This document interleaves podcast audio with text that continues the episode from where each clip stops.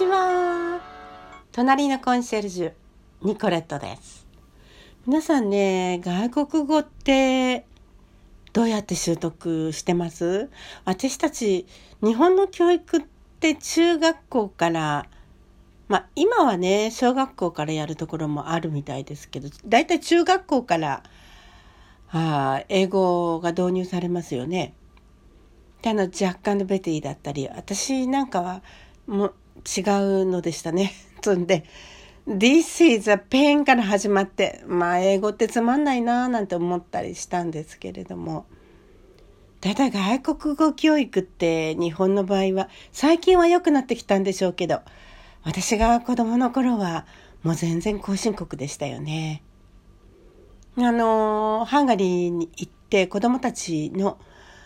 英語教育をちょっとこう垣間見てきましたけれども。まあすごいですよね。転校してすぐにあの英語劇っていうのがあったんですね。でえっとトム・ソーヤの冒険だったかハックルベリー・フィンだったかどっちだったかちょっと覚えてないんですけれども。あロビン・フットかな？ロビン・フットの冒険っていうのを英語劇でやりますっていうんでえー、クラスから招待状が届きまして行ってきたんですけどね。あのその時クラスにベトナム人の男の子もいました。でその子もねとても上手だったんですけどうちの息子もね意外とね発音が上手でね英語を上手に話しながらあの演技をやっていたんですけれどもあんな風にして小学生の頃からその英語劇っていうのをやるんですよ。そしたら全然やっぱり違いますよね。えー、英語に対するあの興味とか、うん、全然違うと思う。それから英語以外にもなんかやってたかな。日本の場合ですとまず英語ですもんね。しかも This is a pen じゃね。やっぱりちょっとどうなんでしょうね。その後日本もあの外国人の講師を英語の教師にしてあの力を入れてる学校とかも公立でもね公立中学でもありましたけれどもね私前にあの、えー、高校受験の男の子をご近所の方から頼まれてうちの子ね英語がどうしてもダメなの。だから教えてもらえないかしらって言われて、えー、私でよければって言うんで、あの、見てあげたことがあるんですね。だけどね、もう本当に苦手みたいで、もう、アルファベットからしてダメなんですね。どうしたらいいかなと思って、まあ少しずつやったんですけどね。でね、最終的にね、私すごいショックだったのはね、あのね、結局うちの子ね、受験科目に英語がないところを受験しましたって言うんですよ。せっかく教えたのに、まあ私の教え方はね、よくはなかったんだろうと思うんですけどね、もうがっくりでした。うん。私自身ね、語学を習得するのは大変で、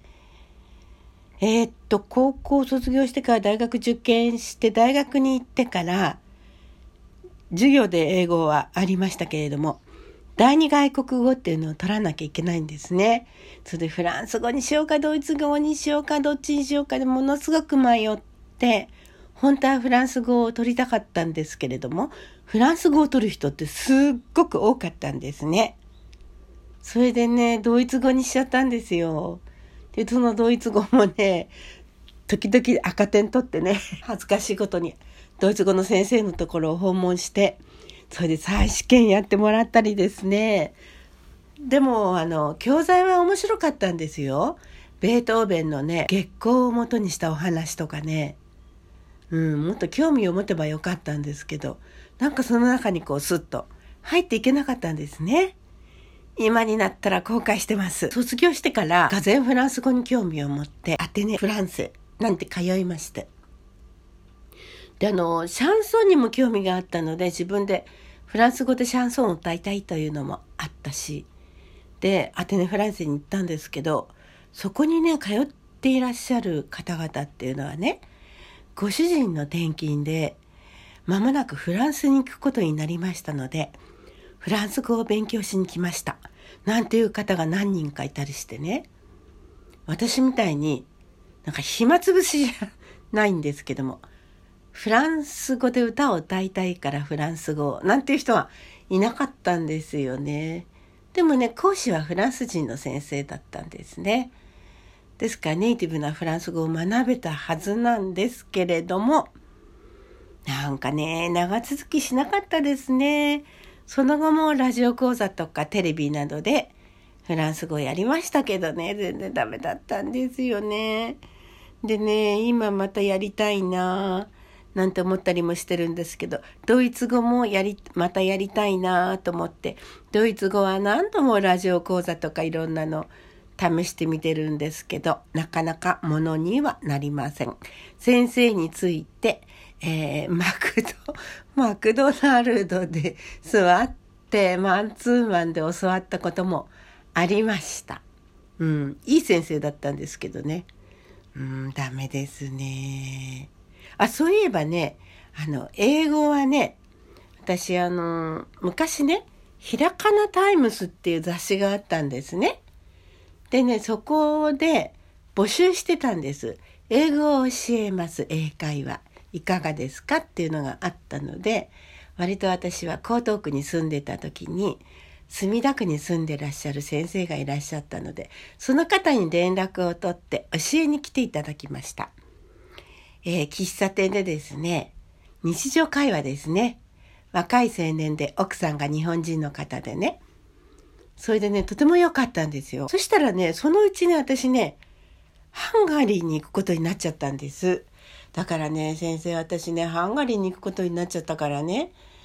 もう会話やめようかななんて思うんですけどって言ったらね、あ、いい提案がありますって言われましてね。あなたは私に日本語を教えてください。その代わり私はね、無料であなたに英会話をお教えしますと。これどうですか？ハンガリーに行っても英語は必要なんじゃないですか？っておっしゃるんで、えー、私日本語教えるの上手ではないけどいいですかって言ったら、いいですいいですということで、それでその、あの、契約というか、成立しましてね。私の地元の駅までね、教えに来てくださって喫茶店でね、え半分は日本語、半分は英語というね、30分ずつ、そういうのがね、何ヶ月間か続きました。それで私がね、まあ、いよいよ、あの、ハンガリーに行くことになりまして、そうしたらね、あの、誰か紹介しましょうかっていうことになって、えそうしてもらえると嬉しいっていうことで、私が住んでいた地域のお友達にね、相談しましたら、あの、英会話習いたいっていう人が何人かいらっしゃって、それでグループレッスンで、その先生に私が住んでいたところに来ていただけることになったので、私はね、もう安心してハンガリーに出発していきました。その先生もしばらくね、グループレッスンしていたみたいなんですけれども、まあ、その先生の故郷ね、アメリカのふるさとにどうしても帰りたい帰りたいって言っていたんですね。それで奥さんが OK してくれたらもうアメリカに来たいんですって言ってたんですね。そうしたらね、奥さんが OK してくださったみたいです。それでアメリカに行くことになりましたっていうことになってね。せっかくグループレッスンね、始めて、まあ、しばらく続いたみたいですけれども、皆さんでお別れ会をして、その先生はアメリカに立っていったそうです。私はハンガリーにいたので、その先生とお別れ会には、ね、あの、参加できなかったんですけどね。そうやって、あの、なんていうか、話がどんどん進展して、あの、思わぬ方向に行くこともありますよね。そうやって私、日常会話を教えていただいたのは、あハンガリーに行ってからも、英語が結構通じたりしますので、とても助かりました。それで話は戻りますけれどもね、先日ね、私の知り合いで、フランスにずっと生活してらっしゃった方がですね、お会いした時に帰る時に、なんだか急にフランス語を喋り出したんですよ。それで、あら？フランス語で挨拶したくなったのかしら？って思ったんですね。そしたらそうではなくて、私が着ていた T シャツ、そこにね、フランス語が書かれていたんですね。これね、あの、天と地とっていうような意味なんですよって。いやーよくね、T シャツって変な外国語、変なもう恥ずかしいようなフランス語で、あの、書かれてることがあるけど、これは OK ね。ええー、いい言葉です。なんて言ってくださったんですよ。で、ああ、よかった。え、私全然意識しないで、それがフランス語だっていうことも意識しないで着ていたんですけれどもね。その T シャツはですね、あの、島村ってあるでしょ？衣料品のデパート。ね、とても安いんですけど、そこで買ったんですよってあの、お伝えしたらその方がね、あら、知ってます。軽井沢にあって、私よく行くんですよっておっしゃるんですね。あ、軽井沢にあるんですか？って。あそことても安いんですよねって言ったら、そうなのよっておっしゃってね。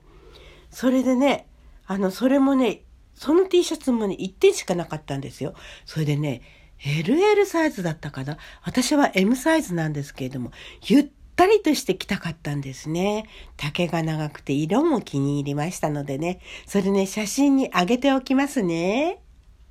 以上、そういうね、T シャツの文字も気をつけなきゃならないですね。ニコレットでした。